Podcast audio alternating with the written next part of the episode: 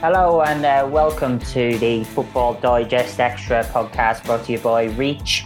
I'm Chris McKenna from the Daily Star, and every Monday we look back at the weekend's biggest game of, uh, of that weekend. Obviously, there was only one talking point in town over over this weekend, and that was Manchester City four, Liverpool one at Anfield. Um, we didn't know what would really happen. Liverpool out of form before it, City in fine form. So they were the favourites, but I don't think we could have imagined them going to Anfield, winning there for the first time since 2003 by such a margin. And um, this week I'm joined by Joe Bray from the Manchester Evening News to help us through this. Joe, just to start off, I mean, what a performance from Man City and what a result and statement they made yesterday. Oh yeah, absolutely. I think if you asked any City fan, they'd uh, they'd have obviously snapped the hand, snapped your hand off for uh, a four-one win at Anfield. It, it, feels like City could have gone into this in any form they like, but given the record at Anfield, there was always going to be that that sort of doubt. And maybe in the first half, they thought it was going to go that way. Gundogan plays his penalty over the bar. They thought, oh, it's going to be deja vu again, but that second half performance um, was incredible uh, from City, led by Gundogan, um, Sterling, Foden, um, and I think, yeah, surely, surely you can't look past City for the title now. But what you can say is it's City's to lose for sure. Yeah, that's what that was one of my next question. I mean, it, it's got to be City's title, hasn't it? I mean, ten points clear of Liverpool with a game in hand, five points clear of second place Manchester United with a game in hand, and United don't seem to have that consistency there uh, really to to really put it on them. And City have that that incredible run, and also I think a big advantage for this City side is a lot of these players know how to win the title as well.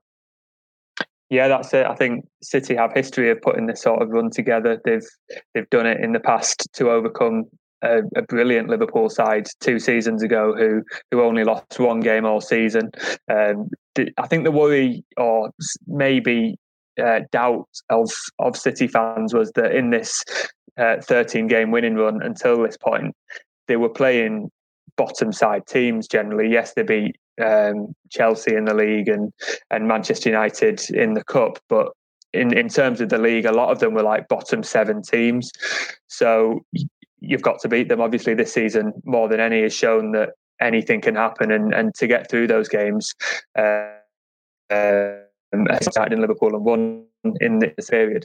Um, but you've you've still got to to win those games. But then coming up against the Liverpool side, whatever state they're in, is a completely different task altogether. And I think City rose to that task uh, brilliantly. Yeah, it was it was it was a performance that reminded me of uh, City, uh, of Liverpool beating Manchester United at Anfield last season, and and City beating Liverpool the season before with that Leroy Sané goal. It, it, it felt like a defining moment, um, for me in the title race, and and they've they've got to go and back it up now. It's it's all well and good beating Liverpool, but if they lose to Tottenham next in the league, they've got Arsenal, I think Everton, West Ham, Manchester United in the next few fixtures. So that's a really really tough run of fixtures with with teams who are all fighting for for their own sort of top four hopes, and will be hoping to reel City back in.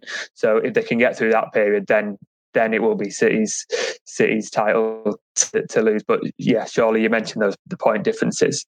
You, you, can't see City in the form that they're in, and they're lacking the two two best players. You can't see City letting that lead slip. Surely. That's that's the incredible thing. Without De Bruyne and Aguero, they've got into this position. But she said yes, they did feel like a big big moment, and I think when when uh, Gundogan missed that penalty the reaction from Guardiola was was mm. quite telling. I think he knew how massive it was, and he thought maybe at that point they might be going to let it slip. But he had a good go, go at the one of the drinks buckets, and he sulked off to his chair. It was it really showed you how much it meant to him yesterday, didn't it? Yeah, I think Guardiola tends to overthink these big games, especially against Liverpool. And I think his team selection was a little bit uh, against what we might have expected in terms of no striker, um, choosing Zinchenko at left back. When you get an opportunity like, especially when City were possibly second best in the first half, then you've got to score it. And, and City have obviously had the problems from the penalty spot. Um, so yeah, I think Guardiola was was furious on the on the touchline then. But again, the reaction when Gundogan turned it around in the second half and scored the that first goal and then put them ahead again the reaction from the touchline was more than you usually get from Guardiola. So he he knew uh, how big this game was. However much he wants to talk about going one game at a time, only looking at the next ninety minutes and then going on on again, he knew that that putting that gap between Liverpool because Liverpool are. I, I, I would have said were still City's closest title rivals, however closer yeah. Man United are. Liverpool are the side who can build that sort of run together and and look unstoppable uh, that would have potentially Reel City in. But I think ten points with the games left is is going to be difficult, especially with with City's game in hand, and, and Guardiola knew that definitely. What was I found interesting from Guardiola in his press conference afterwards? He mentioned this about the crowd and the fact that at one one that was a full Anfield, it might have turned out differently. And he spoke about, I think it was in 2019, about that Anfield crowd. And when they score one, he feels like you're going to concede four in the next five minutes because they're all on top of you. But it was great character from City, though, that 1 1 or when they missed the penalty, they didn't buckle. And do you think that lack of a crowd maybe helped them in that, in that kind of way?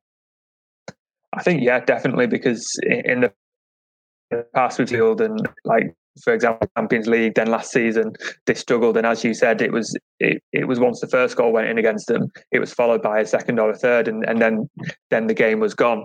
So it's it's got to be a factor. I'm, I'm not too sure that Liverpool using using the lack of crowd as a reason for where they are in the table is yeah. is is really fair because every team's had a lack of crowd, but obviously Anfield has an aura about it where it's it's it's it's a stadium like no other. And and and the crowd really does help the team and it's it's a real collective effort over there. And that helped them win the title last season. It helped them get through. It's helped them in the Champions League. And and it's it's contributed to that run of City going 17 years or whatever it was since 2003 um, without without victory there. So of course deserve credit for capitalizing on that making sure that they scored when they did uh, pressing down. I think Phil Foden said after the game that yes, Alisson made those two horrendous blunders in, in goal, but they forced the mistakes. They were they were mm. pushing, they were making sure that they were there to capitalise on it, and, and they were ruthless. And maybe they haven't been losing games at Anfield before, but this felt like a, a different City who who had a real real point to prove for me. Yeah, obviously you mentioned Phil Foden, and we have to talk about him. I mean, what what what a performance from from the guy of his age in such a big game and I know he's been on the stage a while now, but that was for me like another breakthrough moment for him. And I, I, I find it you'll obviously know more about this. You watch City more, but the fact he's not guaranteed his place every week, I think that tells you how good one that Pep Guardiola's squad is, but also two how much more we were going to expect from this young lad. He's he's quite an unbelievable talent. Yeah, well, I was looking at his stats. I think there's only been five games this season where he's he's not played, and for example, one of them was the last game, and he, like he was rested for this game. So he seems to have, have stepped up, especially in sort of the last two or three months, to be a real, real important part in in Guardiola's system, and especially in this 14 game winning run. He was incredible at, at, Chelsea, for example. He's played really well against Manchester United. He's put, he's, I think he scored the winner. I can't remember which game it was, but uh, a game that looked like City were going to be held back at home. He scored the winner, Brighton possibly. Um, but he was ridiculous in that second half. I think in the first half he he wasn't in the game. He, he struggled a bit in in the new sort of false nine role. He's he's been tended to be used out on the left wing whenever he has been in the, in this run, and and even though Henderson and Fabinho were out of position, I thought they had the, the sort of beating of him and and and were sort of pushing him off the ball, forcing him into mistakes. But there was a bit of a tactical tweak at, at half time. Bernardo was pushed up alongside him. There was uh, his responsibilities must have changed a little bit, and and it, wow, it, it paid off completely because I think obviously his goal will get get the headlines, but his movement for the first Gundogan goal the second Gundogan goal after um, Alisson's mistake and coming inside on on his own goal where he smashed it into the roof of the net. His movement and his intelligence and his sort of centre of gravity was was so really joyful to watch and you just wanted him to finish it off with an assist or a goal and, and he did. And he's he's a lad full of full of confidence and and City trust him now. Um, I think they're, they're seeing the rewards of of uh, giving him time easing him in. Um, letting players like David Silva, Bernardo Silva have more time and just letting Foden learn and and learn for himself. And he's he's a real exciting talent. I I enjoy watching him whenever he does, and he's he's going to be a, a, top talent for the next 10 15 years. And he says he wants to finish his career at city. I can't see city letting him letting him leave anytime soon. No no it would have to be silly silly silly silly money. But um yeah uh, that was an interesting point with guardiola he spoke about that him playing through the middle in the first half and how he still has to learn maybe how to do that but again that goes to explain that he's going to go on to be even even better and like England fans will be looking at that going, what a player he could be for this country going forward. I mean, it's obviously City are very excited about him, but for England, he could be a huge player for the next 5, 10, 15 years. Yeah, definitely. Um, I think Gareth Southgate was there watching, so he'll have yeah. uh, been delighted by by what he saw. It's going to be interesting when it comes to England because Foden wants to play in the centre. That's his preferred position in sort of central attacking midfield. But Guardiola's always resisted that, especially this season, and said he can cause more trouble on the wings. And then he's got to learn the tactical side. And he came out after the game in his uh, broadcast interview as well, and he said, "Yeah, Foden played well, but he's got to learn a lot in that central position, and he maybe wasn't giving us tactically what we wanted in the first half."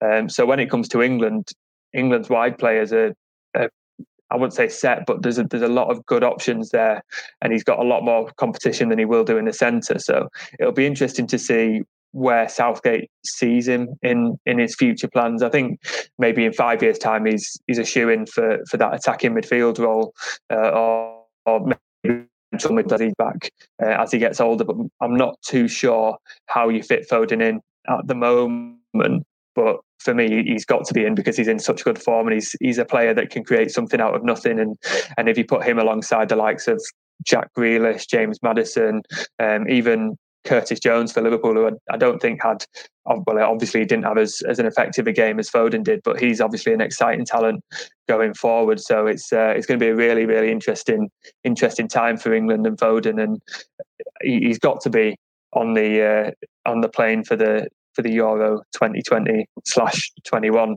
tournament at the end of the season.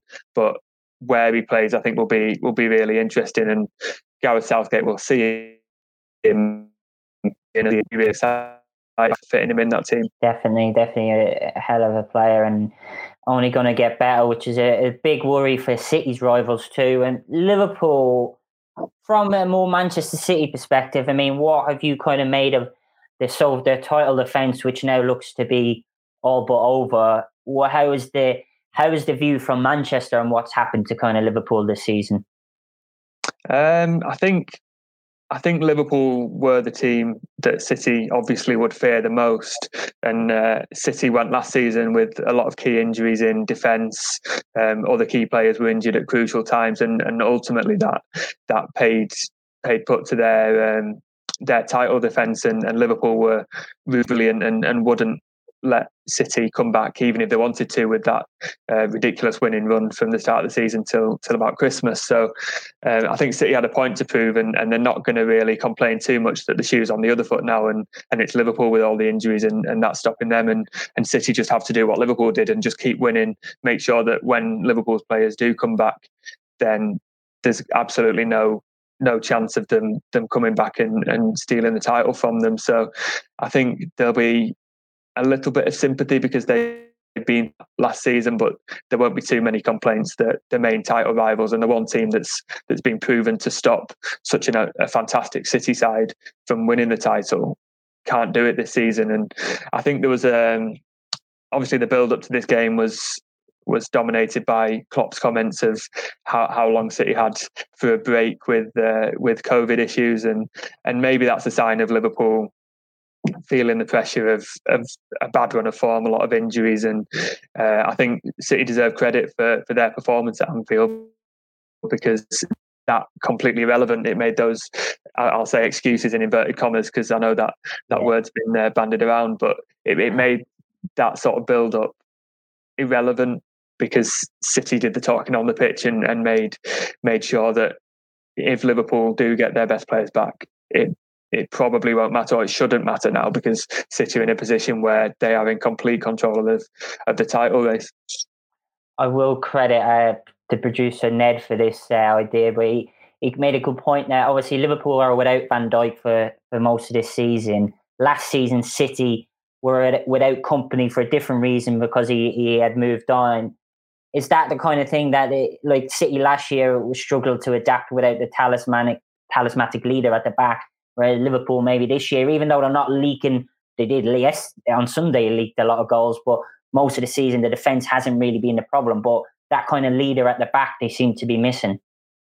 Yeah, definitely, um, and I think there's so many similarities between between the two sides. If, if we just take the defence in in focus, because City had to pull back Fernandinho, for example, Liverpool have done that with Fabinho. There was there was injuries to this sort of second best central defender as well in uh, I'm I'm out Laporte for City, and then you've got Joe Gomez and Joel Matip for for Liverpool. It's it's an awful run of luck for um, for for Liverpool, and I don't think uh, any fans are, should be sort of saying, "Ah, look at that. That's that's that's great." It's, it's a shame that we're not seeing these these fantastic players, but it's about how how you deal with it. And I've said from the first couple of weeks of the season that I don't. I'm, the the best team isn't necessarily going to win the title. It's going to be the team who who deals with the fixture list the best, with injuries, with with COVID, and has the, the most quality in the squad to to just be consistent throughout, rather than maybe the best team. And I think City are showing that aren't aren't being able to show that with with all the injuries. So it's it, yeah, there's a lot of similarities and. It's a shame that Liverpool haven't been able to because I think everyone wants to see a, t- a title race of those two incredible teams going head to head. But uh, I think City deserve credit for doing what Liverpool did last season and and, and just being ruthless and, and winning and, and making the most of, of the situation that's presented itself hundred percent. They've definitely dealt with what is a totally bizarre season. You have the behind closed door element. You also have this. It feels like there's just been games every. Well, there's games every day on TV if you're sat at home watching. But even mm. for clubs, there's it's two three days. It's another big game. It's another big game, and it, for some clubs it kind of slows down now a bit. But for City and Liverpool, it won't because they're they've got the Champions League to contend with. So it's it's remarkable how City have, have managed this and I suppose Liverpool have struggled with Van Dijk injury and big injury as well, which I think it's been overlooked a bit, has been Diogo Jota. Obviously, he wasn't there last year, but they brought him in to try and eh, give these attackers who maybe they felt they would feel the intensity catch up on them. So they'd have Jota there to give them another option. And they haven't had that in the last few weeks without without him. And you look at that, maybe they would have won some of those kind of tight games, the West Brom game, even the Brighton game last week, and how that might have made the table look differently. But this is what you have to deal with, and it's unfortunate for them. And I'm sure that Klopp will use them as kind of excuses as to why they're not up there with City. But you just got to credit City for for that relentless approach. And now Liverpool are looking at it. I mean, a few weeks ago, I think it was after the Manchester United game, somebody uh, like put it to Klopp that even the title is the title will be difficult, but top four might be difficult. And his reaction might have surprised a lot of, especially Liverpool fans. He said, "Yeah, it's going to be a battle to finish in the top four. And now here we are, and it really looks like it could be. I mean, Everton have two games on hand in hand on them. You would still back Liverpool to finish above them and and and in that top four, but it's not going to be easy for them, is it? Especially when they've got the Champions League to think about. No, definitely, and I, I, think I think I was the same as you when when Klopp said that. I was like, "I'll give over," and we, would heard Guardiola do the same thing last season when he was essentially writing off the title chances. But I, I, I think I just automatically put that down to sort of sort of mind games and and a message to his squad that they've got to be on on song and win every game. But um, I, I, I, can't see Liverpool finishing outside even without all, all the players. I think they've got quality in that squad enough. And as soon as they get a win or two together, I think they'll refine that belief that, that they're lacking a bit. I think the point you made about about Diogo Jota is is a good one. I think his signing at the beginning of the season probably had some he did probably a bit better than expected. He was scoring those goals in those tight games to turn a draw into a win, and that's the sort of player you, you need in a title race. And and City have done that in this this last run. They've they've got those goals in the games where it's not really there's a not a lot between the teams, but you just need one moment of, of, brilliance, and Jota was was that player. So I think he's been a miss as much as the the defensive side. So it, yeah, I think the Champions League is going to add another dimension to to all the teams at the top, um, and the Europa League as well. Um, yeah, City have got not an easy tie in in Mönchengladbach, and there's already talk of from City City players and manager of of, of other ta- other trophies and stuff. So once those competitions come back, will City maybe take an eye off the Premier League? Will that let someone someone back in? I, I, I don't know. I can't see City swaying from there one game at a time approach, but um, the title race is over. There is a lot a lot to go in this season, and and uh, I, I can't see City winning every single game until the end of the season. I think there will be another another few twists and turns, and and Liverpool's chase for the top four, if you like, will be will be part of that sort of narrative. Finally, then obviously we we we all kind of agreed in it's City's title, but how many trophies can City win this season? They've still got quadruples still on. Um, yeah, well, that, that's going to be the question that's going to start start being asked. Um, if we sort of assume that the Premier League is there, they're obviously in the Carabao Cup final. Um, so it'll be interesting to see the next game against Tottenham because they obviously await in that final um, on best record against Tottenham or against Jose. So I, am not too sure how that, that one for me is is 50 50. Um, the FA Cup City treat that seriously. I, I, I think they will get two at least. Then it's up to them what what they do um, and on, on, the big games and how they turn up for those big games. I think the Champions League is still still the big one that City want, and if they've got a chance to to rest a few players before and after those those big games in the Champions League, then that's a, obviously a massive bonus. But um, they'll, they'll need to they've got a point to prove to themselves after the the Lyon defeat last season. Um, but it's going to be it's going to be tricky as it ever always is in the Champions League. So I'll I'll say City will win two. I'm not going to say which two, um, and then they'll obviously be looking for for a lot more. And those watching on the video will have uh, seen Joe's cat has made a few appearances, but um, another special guest for us. And uh, we'll leave it there this week. Thanks very much, Joe, for joining us. Um, another great one and another another big week. As I said, it, the action just keeps coming. And tune in on Thursday again when. Um, some of my colleagues will be back to discuss those FA Cup games and look ahead to next week's big Premier League matches. Thanks very much and see you all soon.